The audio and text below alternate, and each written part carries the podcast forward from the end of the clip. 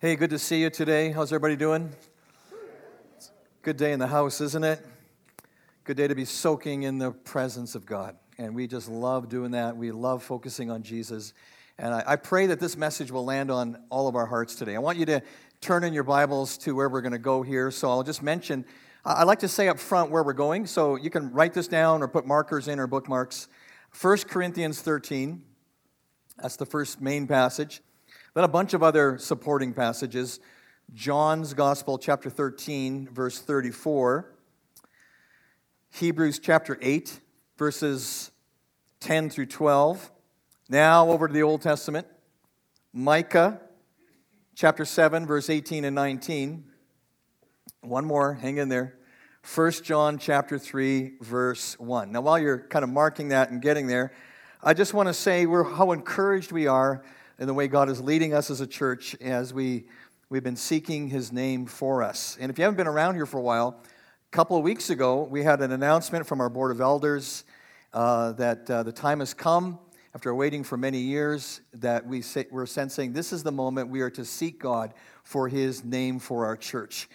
And uh, you heard from Phil Harms, the leader of our subcommittee, a couple of weeks ago. Phil's doing an outstanding job leading that team. He's such a wonderful and gracious leader.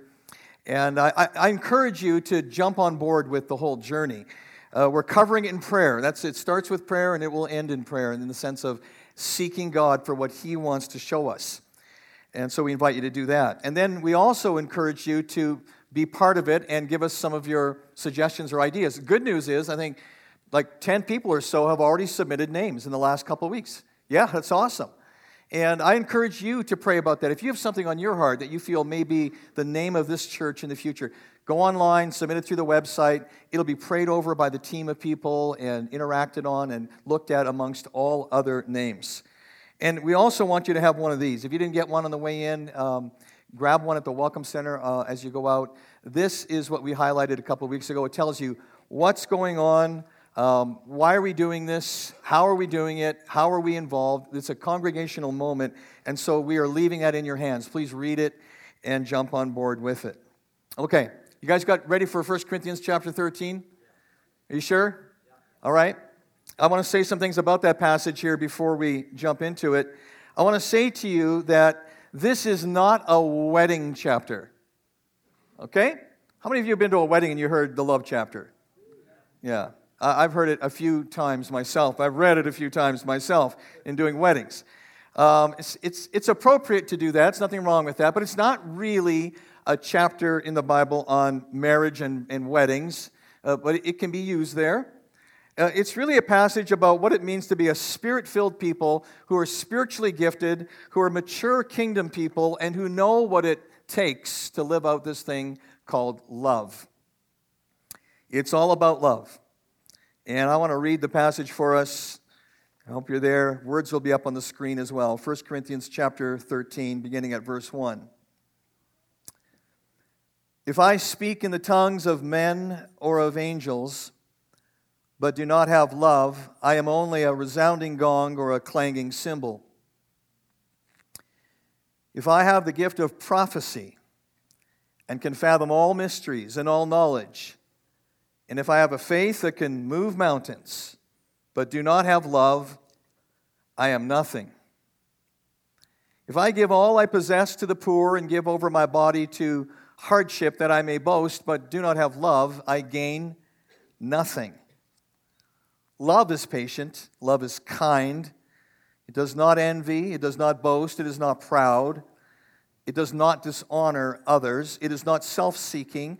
It is not easily angered. It keeps no record of wrongs. Love does not delight in evil, but rejoices with the truth. It always protects, always trusts, always hopes, always perseveres. Love never fails. I might summarize it with this phrase without love, it's game over. It's game over for the church. It's game over for the movement of Jesus. It's game over for believers. It's game over for our lives. Now, last week we started a new series, and it's, uh, it's all about relationships, and it's called This Is Us.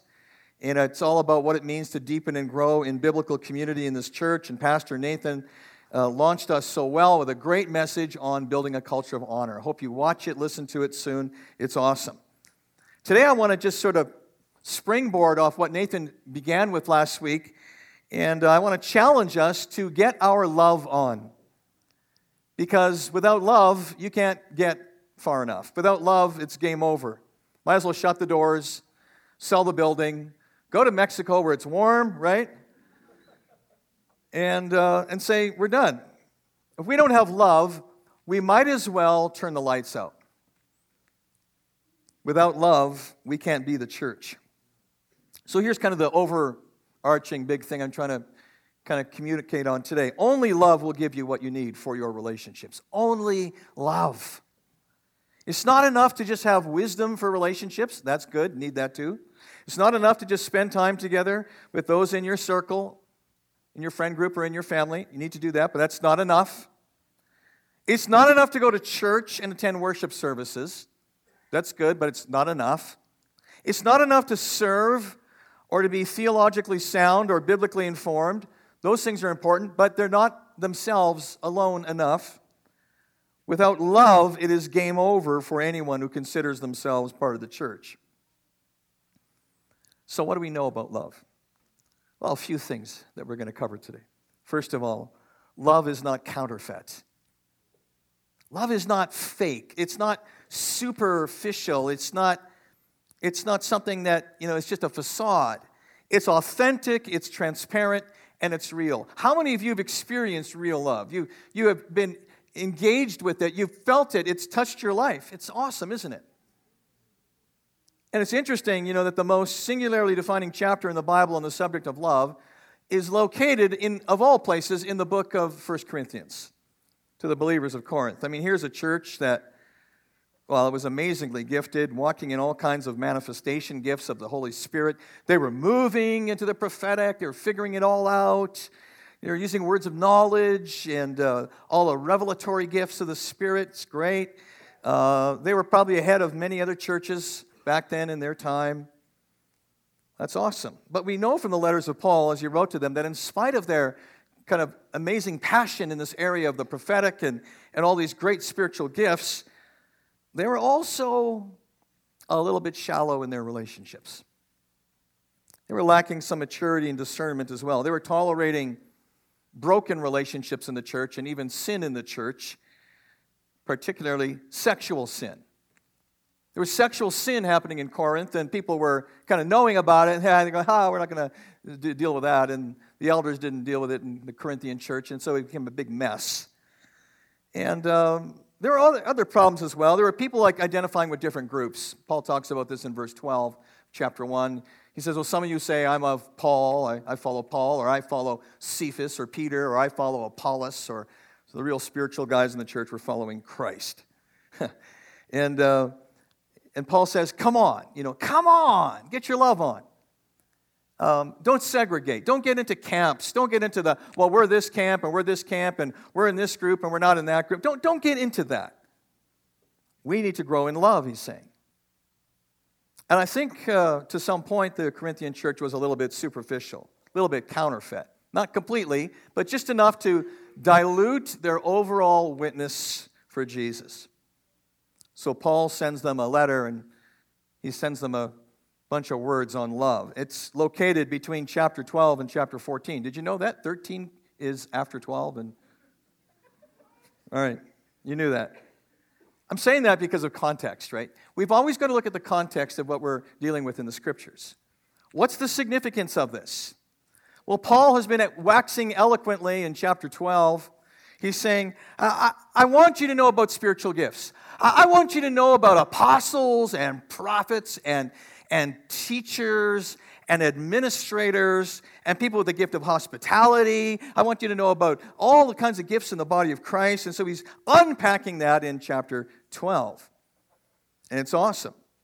And over in chapter 14, he, he writes a whole bunch of stuff there about how to use the prophetic gifts, how to minister in the prophetic. And it's great. Uh, you know, sometimes I get asked a question by people and often by other pastors and other churches like, how does the prophetic work? And I, and I say to them, You want a secret? And they go, Yeah, it's in the Bible. And they go, Where? I say, 1 Corinthians 14.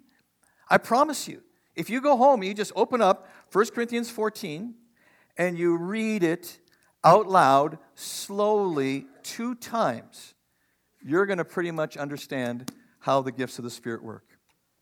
Really, it's awesome. It's good. We should do it. Paul saying them in, in, chapter 14 this is how the gifts of the Spirit work, this is how they flow.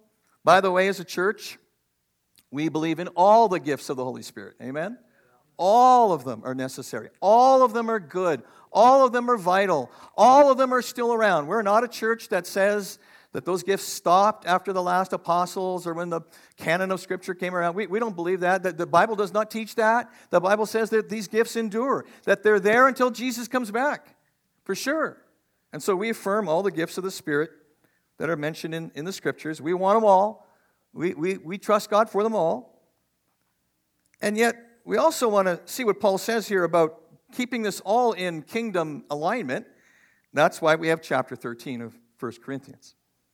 So just flip back to the end of verse, or the end of chapter 12, one last verse before we get into the passage again. Paul says this, and yet I will show you the most excellent way.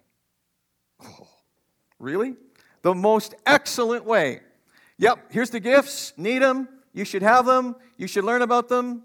And I'll, I'll, teach you about that over here in chapter 14. But before we get there, I want to show you the most excellent way. The most excellent way is love. Now, remember the times I've talked with you guys about ditches? No? a few times here and there. Try not to talk about it too much. But, you know, you're driving down a road on a highway and you got a ditch on the left, ditch on the right. What are you supposed to do with ditches? Stay away from ditches, right? Ditches are bad. They're not where you want to end up. And some people might say, I knew it, I knew it. I knew it. It's not worth being a church that's pursuing spiritual gifts. It's not worth being a church that's really open to the Holy Spirit. It's not worth being a church that's open to the prophetic and the supernatural. Because if you are, then you get really imbalanced and you don't love people well. No, that's a ditch. We're not going in that ditch. Both matter. the Corinthian imbalance was not that they were focused too much on spiritual gifts, because Paul spends two chapters unpacking that material. That was not their imbalance. Their imbalance was they just needed to up their love. Paul's saying, yeah, let's do all the let's do all the gifts of the Spirit. Let's do them all. Let's release them all. Here's how they work. Here's how they should be manifested. And by the way, you guys suck at love. Is what he's saying. He's saying that. He's saying, You suck at love. Okay. So, chapter 13, he begins and he says, If I speak in the tongues of men or of angels, but do not have love, I'm a resounding gong or a clanging cymbal. Oh, wow. And the Corinthian people were like, I, I have the gift of tongues? Am I a resounding gong or a clanging cymbal? By the way, Paul is not opposed to the gift of tongues, he's for it. And what a beautiful, amazing, stunning, awesome gift the gift of tongues is. What an amazing gift. Chapter 14, verse 4, Paul says, Anyone who speaks in a tongue edifies themselves. It's the only gift in the list that says it that way that there's a direct edification of your of your being of your spirit soul when you are using the gift of tongues and the spirit prompts you and then uh, out of your mouth will come words that are in different language some form of communication and god hears it and god understands it it's a good gift paul's affirming that he's affirming the gift anyone who speaks in a tongue edifies themselves the one who prophesies edifies the church I would like every one of you to speak in tongues. Can I say that over you guys? I would like every one of you to speak in tongues. But I would rather have you prophesy. Hmm. The one who prophesies is greater than the one who speaks in tongues, unless someone interprets so that the church may be edified. So we know that that's part of how that gift works, right? It's a, it's a, it's a heavenly language, it's a language that, that God gives through the Holy Spirit, and then Often the person's worshiping God and they're being edified. Sometimes that gift can be used if it's interpreted as a message. Uh, there can be a message given to the body. It's good. And when you're doing that, when you're praying in the gift of tongues or singing in the gift of tongues, your mind is, the Bible says, unfruitful. It doesn't know what's happening unless God reveals it to you. And you can ask even to interpret that. But your mind is not comprehending what's being said, but the Spirit of God is comprehending what's being said. And the Spirit of God, I think, moves in great ways as people speak in those heavenly tongues, as they, as they use them in the anointing of the Spirit. I think things happen and uh, the kingdom advances. Many of you have the gift of tongues in our church. Some of you are maybe a little don't know about it or it's new to me, and others need to seek it. You need to seek for it. God may give it to you. He, he might even give it to you today or tomorrow or this week. I received the gift of tongues two years after I became a follower of Jesus. I was about 22 years of age by then. I'd been a follower of the Lord for a couple years. I was, and then I got baptized in the Holy Spirit. And sometime after that, I don't know exactly when, I began to speak in tongues. And they were real and powerful. My spirit was edified. I was worshiping God. I'm weeping. I'm feeling His presence and sensing His goodness. And at, that time, I was surrounded by a bunch of brand new believers, and many of them were trying to do the same thing, and some of them were faking it. You know what I mean? They were faking the gift of tongues. It was like, ah, that's just not cool. And uh, I visited a church where it was kind of all chaotic and there was no one really, you know, discerning what was going on. And I got nervous. So you know what I did? I took that gift that I had and I put it on hold. I just kind of put it dormant in my life. I said, Lord, I don't know what to do with this, so I'm just going to back off. Ten years later, the Lord spoke to me. I was in Bible college by this time. Ten years later, and he, and he reminded me, hey, didn't I give you a good gift there?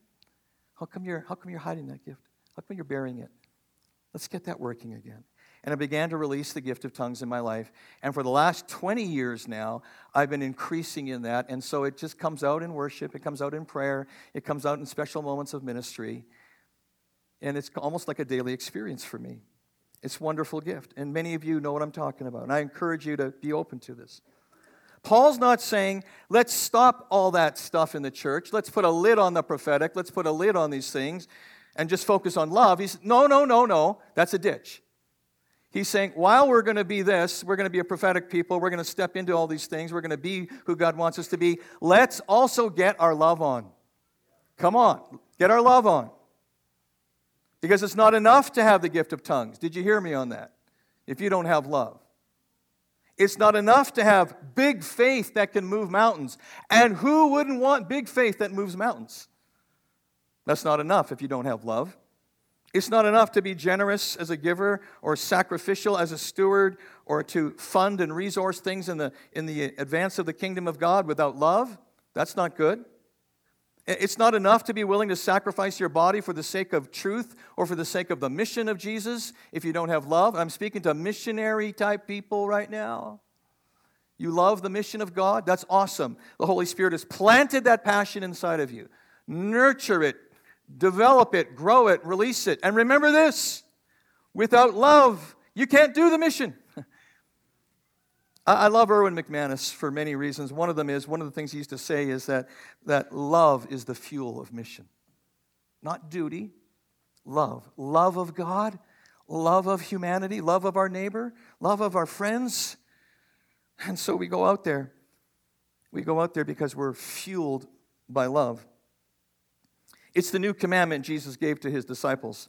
Look at John 13, verse 34. He said, A new command I give you love one another.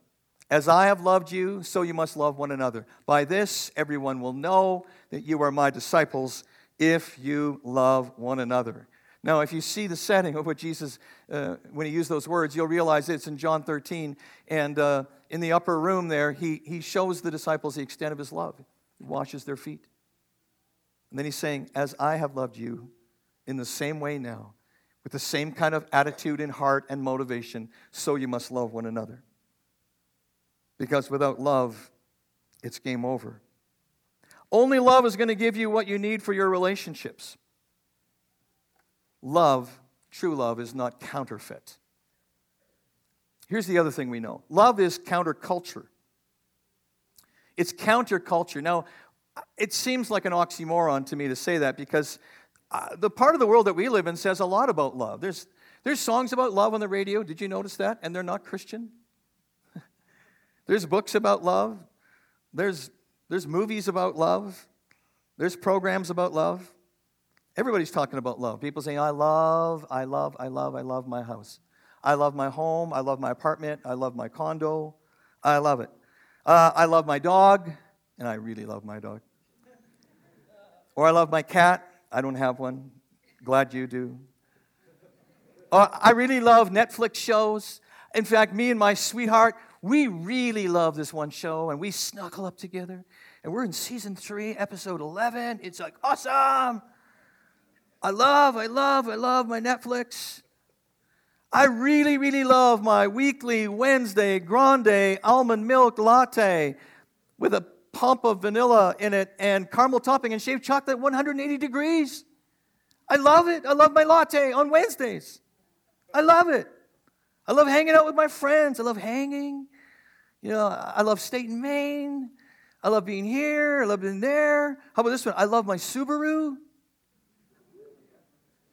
It's a cult. Beware. Just kidding. Great cars. You may need one, want one. Or this one. I love my yoga studio. Ooh. Oh, man. I don't think Jesus is going to give you a love for a yoga studio. I don't think he's going to give you a love for yoga at all. You know why? It's a rival religion deep in its roots. It comes out of pantheism whole Hindu religion is based on that. And yeah, yeah, I know, but okay, it's not that dangerous. Well, well, well, Jesus is not going to give you a love for it. I guarantee it. Guaranteed. What the Beatles say, love is all you need. They're partly right, mostly right. In this context, they got it right. Everybody's talking about love. But often, when they're talking about love, what they're talking about is, I want what I want when I want it, and I don't care what you think, I'm going to get it. That's my love. I love this stuff. I love what I get. But real love is countercultural. Real love comes from a different source and it has a different impact. Real love is powerful. And that's what Paul's teaching about here in chapter 13. And so he says, real love is not impatient. Hmm. So if you're driving down the highway and there's someone in that left lane and they're going below the speed limit and you come up behind their bumper, you're going to be patient, right? You never become impatient. There's no impatient people here. Real love is not rude. Real love is not brash, self aggrandizing, um, careless, brutish, doing gross things in public. Real love would never embarrass someone. Real love is not rude, it's kind, it's gentle. Real love doesn't envy what other people have or what other people do. That's what Paul's saying. You got real love, you're happy when people do better than you materially. This last week, I was out for coffee with one of our leaders, and we were done, and I'm going back to my car, walking back to my car. It's a 2005 Toyota with 265K on it, add on zeros. Okay? And uh, I love it. And God holds it together miraculously. I just don't get it. Anyways, I'm walking back to my car and I see out of the side of my eye, I see a really, really stunning, beautiful car. It's a Mercedes and it's a coupe. I don't even know what they call them. I call them coupes. And uh, I'm like, oh my goodness, it just jumped out at me. So I'm standing on the street corner there and I'm looking at that car. And it's navy and it's got chrome. And, you know, the thing, the hood ornament was like, oh God, that, that hood ornament, that's just so awesome. And I thought, you know, isn't it great that there's brilliant men and women who create these things? They're creators, they make things like that. So it came to me, you got to go to your car. I'm like, oh, yeah. so I had that little moment where it's like, and why, Lord? And I said, Lord, I bless the people that own this car. I bless them. I, I, give them joy as they drive it. Let them just have a fantastic day wherever they are going in it. I thank you, God, that you've blessed them with such a great car. Mm. Now, 10 years ago, that might have taken me half a day or more. The bumper made me drool. I mean, it was ridiculous. But I made a decision. I'm not going to envy. I'm happy. I'm happy when I see people that have great blessings. God blesses people with abundance, right? Didn't we learn about that in a series last December? Right? God is a God of abundance and blessing, so we can always trust Him there. And some people get a lot of abundance. What's our attitude? We say, Amen. God, you're good. You're just pouring out blessings. And we don't know why or how, and we just know that He does certain things, and we need to just be respectful of that. Real love will not envy others. So remember that when it's cold, and you know what the wind's been like lately? Anybody getting really tired of this? Anybody talk to God? I'm praying to God about the wind. I'm like, uh, we want the wind of the Spirit, not the Rocky Mountain wind, okay? But we got both right now, so. So, anyways, just remember that when it's cold and snowing outside and your best friends are in Mexico. They're in the south of the border in Phoenix. And they're down there and they're texting you and they're like, oh, it's so good at the swimming pool. And you're like, yeah. Real love does not envy. Uh, it's like, God, thank you that you gave them that time to go there and the resources. You bless them. We can't be petty, right? Did you know that God really resists a certain group of people in the Bible? He does. And they're called the proud. God resists the proud, but he gives grace to the humble. God's like, I don't want proud people around my presence. They don't fit. and so when we want to look at building community and growing in community and becoming the people of God in relationship, what we need to do is pursue humility so that there's no pride in our relationships, so that the community that we enter into is authentic and is based on real love. Real love does not dishonor others. That's what Paul's talking about here. By the way, last week, um, when we launched in here and talked about a culture of honor, I thought of that and what Pastor Nathan was saying. I wanted to build on that today by doing something. Because when you talk about a culture of honor, you've got to look at your attitudes and your values and, and your instincts and your actions and your behaviors and all of that and how you talk about people when they're not in the room. That's all part of a culture of honor. So I want to take a moment to honor a very special person in the kingdom of God. Because this is no ordinary week. This is a week when one of God's people has been highly honored already and deserves to be so. And I'm talking to you about Billy Graham. You know what happened, right? Billy went where? Home. Heaven. Is he there? Absolutely. Billy Graham died at age 99, preceded by his wife Ruth Graham, who died a few years prior. I want to honor Billy Graham today. I feel I'm supposed to, so I'm just going to do it. This is a spiritual giant in our times. Millions of people have come into the kingdom of Christ through the preaching of the Word of God by Billy Graham, or his associates, or his ministries, or his other evangelists.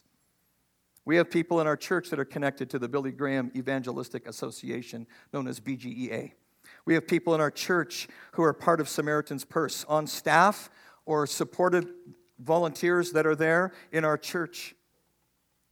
I want you to know how much of a giant this guy is in my own life at age 14 i was homesick and i, I was off school for a few weeks or for a few few uh, evenings and i sat at home was not a christian wasn't raised in a christian way. And on tv that week was a billy graham crusade.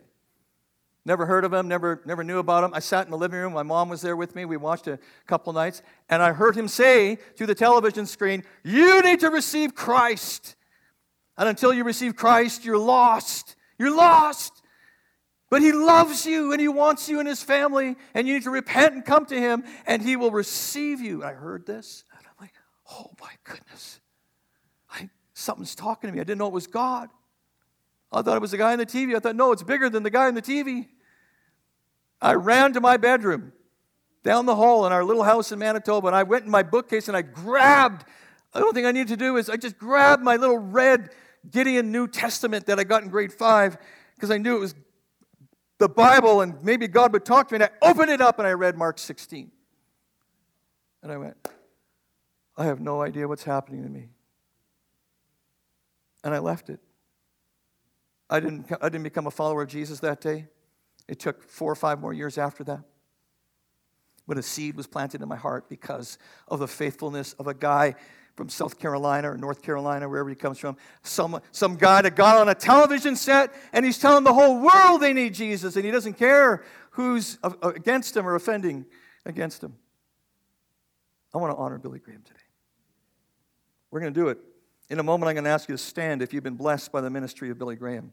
When I say blessed by the ministry of Billy Graham, I mean directly either by his preaching or through his ministries, through Anne Graham Lotz, his daughter, powerful speaker, author, Will Graham, Franklin Graham, all their ministries, outreach, Samaritan's Purse, Rock the River, video materials, Decision Magazine, prayer counselors. Oh my goodness. If you have been touched by the ministry of Billy Graham in any way, stand up right now. Stand up. Stand up. Church, look around you. Turn. Oh my goodness. Just about all of us have heard and been ministered to by the ministry of a faithful servant. He has finished his race, he's completed his course. We will now, let's celebrate. Let's celebrate what God did through his life. Amen?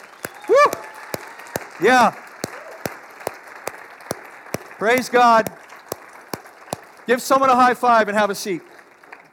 Oh, yeah.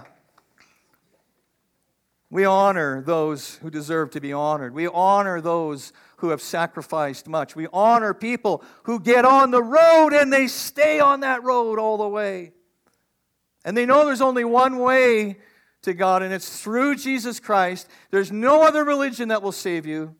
Only Jesus can save you. And I'm praying, and I know some of you have been joining me in this prayer. We've been praying this week. Oh God, let a mantle of evangelism fall now from heaven and land on new people here, new people in the church, new people in the Western world, new people in the other parts of the globe. Oh God, pour out your spirit. Raise up a new army of evangelists, men and women who will take the gospel everywhere in the name of Jesus. Love requires honor. And we honor those who have given much of their lives, much, and, pay, and paid great cost to do that. Here's another one love keeps no record of wrongs. Love is not building up a case for someone so you can judge them. Notice it doesn't say love denies when someone has hurt you.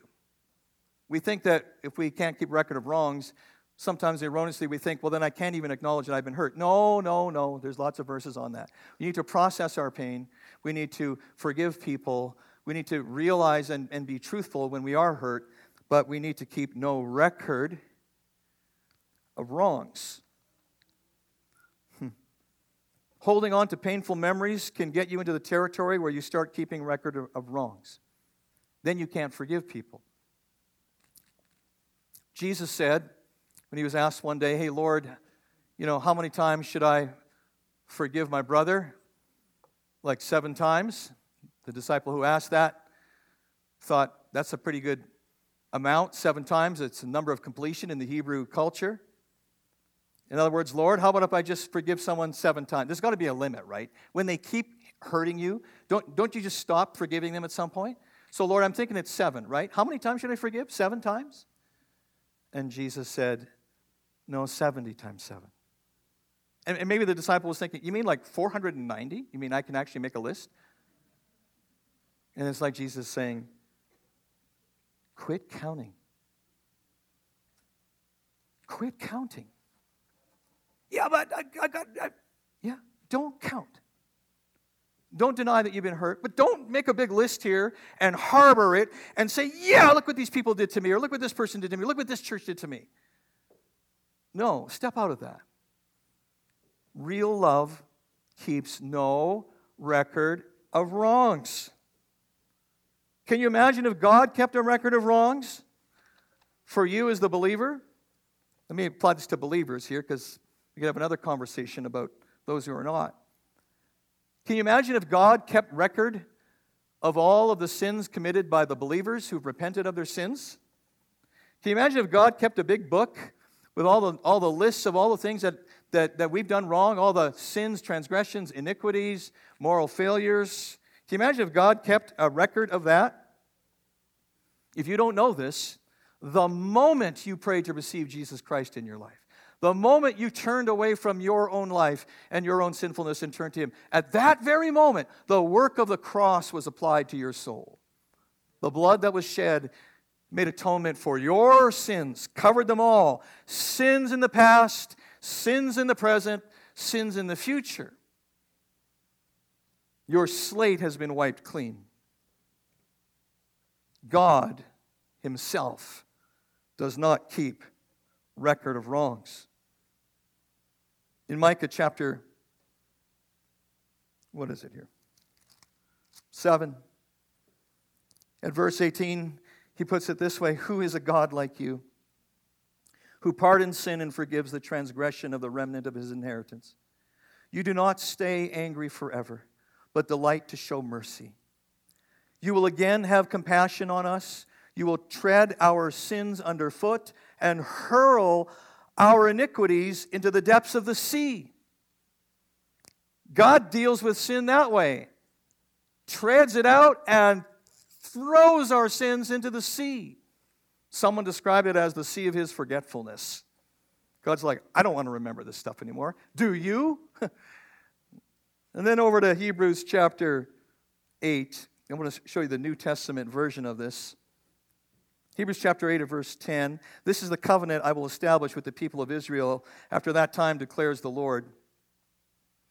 I will put my laws in their minds and write them on their hearts. I will be their God. They will be my people. No longer will they teach their neighbor or say to one another, Know the Lord, because they will all know me. Note this verse For I will forgive their wickedness and will remember their sins no more. No more. You confess your sins, you repent of them, you're forgiven of them in Jesus Christ. He remembers them no more. Yeah, but sometimes I don't feel right after I've even done that. That's a different issue. Yeah, but sometimes I might think I might stumble and do that same sin again. You might, and you can still be forgiven. Jesus said, Whoever comes to me, I will in no wise cast out. Yeah, but sometimes I've, I've confessed that and I just feel like I got to go back to the Lord. Well, try it. Go back to the Lord and say, Lord, I've already repented of this sin and uh, I, I just want to know what you think about it. And he might say to you, Well, let's check. Let's check the records. And so he says to his angel in charge of record keeping, Open the books. And the angel of record keeping opens the books name, date, all right? Is, is it in there? We're checking. Nope. There's a blank here, there's a blot here book closed. We don't have a record of that. Why are you remembering that? Come on. Don't you want to get rid of that stuff? Why are you remembering that? I'm sorry, Lord. Okay, let's, let's move on. Hmm. Grace, grace, grace abounding. God has given us grace, grace, grace abounding to live in His love. Love keeps no record of wrongs because we know we have been forgiven much. God's not keeping record of my wrongs. How dare I keep record of wrongs of someone else who's hurt me? I won't do it. And love is not flimsy or wishy washy, by the way. Love does not delight in evil, it says, but rejoices in the truth. Uh, here's where we have to redeem the word love again because love in our culture means kind of just a feeling, you know, and just how I, how I relate to you and, and that. But real biblical love is based in, anchored in, and expresses itself in truth. Ephesians 4:15 we are to speak the truth in love. They always go together. Someone might come to you someday and say, "I just want you to justify my lifestyle." And then I'll know that you love me. You say, "You know what? I love you. I love you. I care about you. I really care about you. I pray for you. I, I like you. I, I want the best for you, but I am not going to affirm something that God won't affirm because truth matters. Well, then you don't really love me. No, I do love you. Don't, don't get confused here. I love you, and I love you also in the truth because only the truth can set you free. Hmm. Who's the source of love? Where does it all come from? I want to ask you that. Is this something that I've got to kind of manufacture? Is this something that I've got to try to produce on my own? Is this something that I, Sandy Isfeld, I've got to kind of get my act together and I've got to dig in deeper and I've got to try to love people in my own humanness? No. The Bible tells us that love comes from God. It comes from God. There's a verse that says, God is love. He's the basis and source of it. Romans 5 8. But God, let me just back up there. But God. But God demonstrates his own love for us in this while we were yet sinners, Christ died for us. When did he die for you? When you were a sinner. Now he's changed you. Now you're a new creation in Christ. You have a new identity. But his love came to you when you least deserved it. That's the source of love. It's God. John 3:16 For God so loved the world that he gave his one and only son whoever believes in him will not perish but have eternal life. God started the whole thing. God initiated the whole trajectory of his mission, fueled by love. First John says, This is real love. Not that we loved God, but that he loved us and sent his son as an atoning sacrifice for our sins. He took the initiative. Let me put it bluntly. He took the initiative for you. You would never have come into his kingdom, never, unless he came to you with his love first and his love drew you in, and his truth rescued you. Jesus on the cross is the ultimate example. You want to know what love looks like? You want to know what love sounds like? See Jesus on a cross, arms outstretched, blood dripping down, nails in him after being tortured. See him there and realize this all the sins of the world laid upon him in that moment of God allowing his son to be crucified. You want to know what love looks like? See the people around him, some of them jeering him, some of them mocking him, some of them wanting to spit on him. And he's still loving them, saying, Father, forgive them. They don't know what they're doing. You want to know what love looks like? See Jesus on a cross and realize all your iniquities are on him at that moment. Your old man, your old nature, your old woman, whatever you want to call it, it got crucified in Christ. You're free from it. You want to know what love looks like? It looks like a Savior, bloody and dying for the sins of the world, and then rising on the third day through the power of God the Father. That's what love looks like. Do you know how much you're loved? Do you know how much you're loved? Do you know if you're really loved? I just point you to the cross. Jesus came for you, for you. And he loves you. And when you have received his love, it changes you. It takes you into the whole journey of forgiveness and restoration and a brand new life with God. And, his, and your sins he will remember no more. No more. If I don't tap into that love, I can never do well in any of my relationships. I won't do well as a young adult. I won't do well as a middle aged person. I won't do well in my senior years. If I don't tap into that love, I can't do well in my marriage. I can't, I can't love Marianne the way I need to if I don't tap into that love that God has for me first. If I don't tap into that love, everything is chaos. For some of you, if you're not anchored in the love of God, you're going to always break up with people. You're just going to go through relationships, bang, bang, bang, bang, just like that, because you, you, you yourself are not loved. And so you can't, you can't connect it, you can't give it, you can't, you can't pull it out because it's not there, but you know there's something missing, and you try and try and try and try again. Or you quit your job again because, of course, you're always the one who's being persecuted. Then maybe it's just a hole in your heart, and you bring it to yourself. Or maybe you can't do family life well because you, you have issues and you don't have the courage that love gives you to put the issues on the table and say, We got to talk. Friends, we cannot be the church without love. Without love, it's game over. I love 1 John chapter 3. It's, it's one of my absolute favorite verses in the Bible. And it, it just says this, verse 1 See what great love the Father has lavished on us, that we should be called the children of God see. And the word see means to behold a supernatural phenomenon. It's like if an angel showed up right now in this room. There he is. Wow! Supernatural phenomenon. Uh, John saying, see, Behold, what great love the Father has lavished upon us, that we should be called the children of God. See this. Take this in. This is important. This will shape your soul and your spirit and your inner being. Because without love, you won't have what you need for your relationships. Finally, very briefly, love is consistently costly. It's going to cost us to go into the territory of love. After we know we've been loved, we can now pay a price to love others. Verse 7 love always protects, always trusts, always hopes, always perseveres. Notice the word always. Always, always. Love never fails. That kind of love comes from God. And it's costly. God is going to call some of you people to pay a cost this week. This week, you have to pay a cost for some relationship. Either to go to someone and work something out or to extend grace to them and, and mercy. What, I don't know what it is, but he's going he's to lead you into a cost that you will need to pay for love.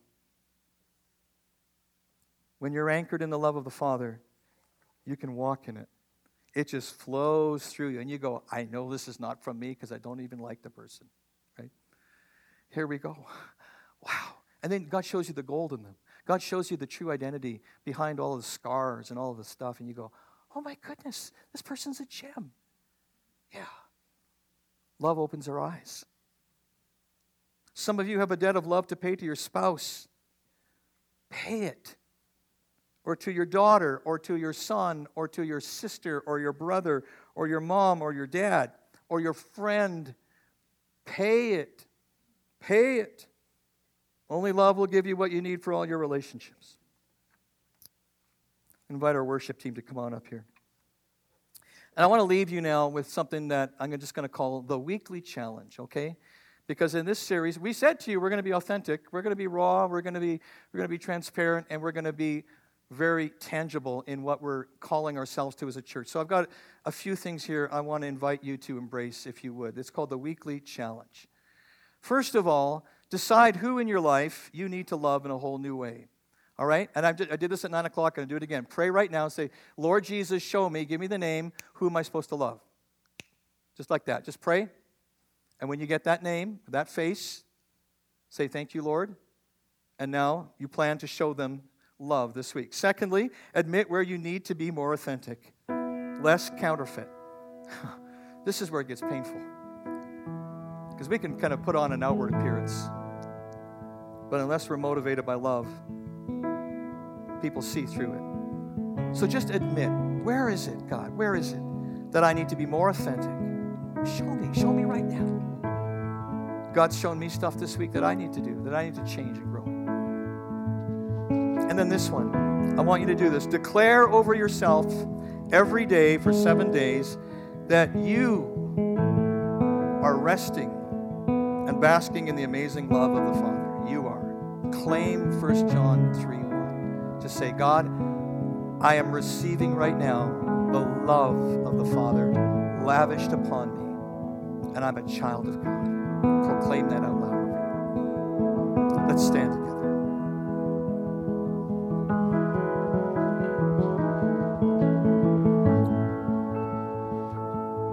Hang in here with me a moment, okay? Going to pray here in just a, just a moment. I know there's some people here today, and I, my heart is just sensing that you want to begin this journey. You haven't started it properly yet. You need to receive the love of the Father. It starts with you being loved, it starts with you coming home, it starts with you coming into the presence of Jesus and receiving Him as Lord and Savior, getting your sins removed so God forgets about them, and you're ready for it. But it's going to cost you something. It's going to cost you a decision of your will. You're going to need to repent. You're going to need to believe in Him and give up control of your life. And I know you want to do that because you get a new life in return. So if you're ready to do that, I want you to pray this simple prayer with me right now. Pray, pray it and mean it. Oh God, in the name of Jesus, I turn to Him right now. I turn away from my control of my life, my sinfulness. I ask you to forgive me of my sins. based on the cross. Wipe them away. Thank you. Now let the love of the Father come in my life and change me. I want to be born of your Spirit. I want to become a son or daughter. I commit to follow you as my Lord and Savior. I yield my will to you right now. I choose you,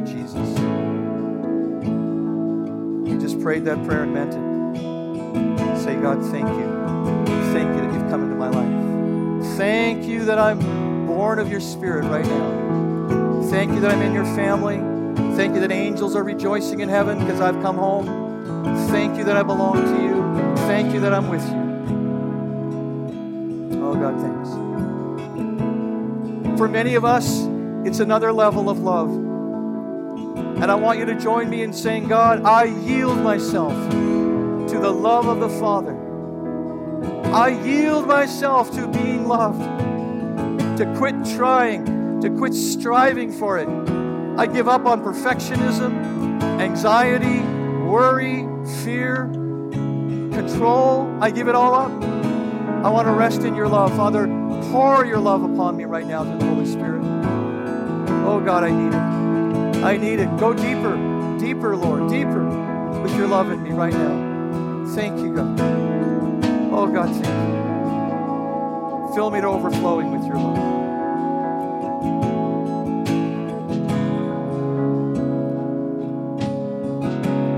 If Jesus has touched you with the Father's love today, would you put up your hand? Anyone? Just put up your hand.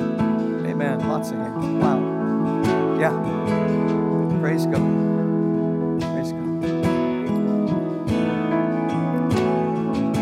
Before I release this, I want to say this to you. It's been on my heart for three days. I felt the Lord told me that at the end of this service and the end of nine, I'm to invite up anyone who's here who has um, who's experiencing great fear. There's a sense of dread over you. It's it's controlling you. It's paralyzing you. There's great fear over you right now. You can't shake it. You've tried. It's not coming off. And, and there's just this sense of overwhelming, whelming worry. Jesus wants to remove that from you today. And I want you to come up here in a moment, stand here. I'm going to pray for you with ministry team people. It'll be brief. We're not it's not counseling. It's to break off that stuff. And also I'm supposed to say this, if you're up here getting prayed for like that and you need healing in your life, the Lord wants to take care of that too. That's not for all of us, that's for some. You can come up here anytime you're ready. Wait until we get to you. We're going to impart kingdom peace in the name of Jesus upon anyone who needs it. His peace, His love is in the room. And now may the grace of God the Father and the love of God the Son and the communion and fellowship of the Holy Spirit be with you through Jesus Christ's sake and for his honor and his glory. Everyone said, Amen. God's peace be upon you. See you soon.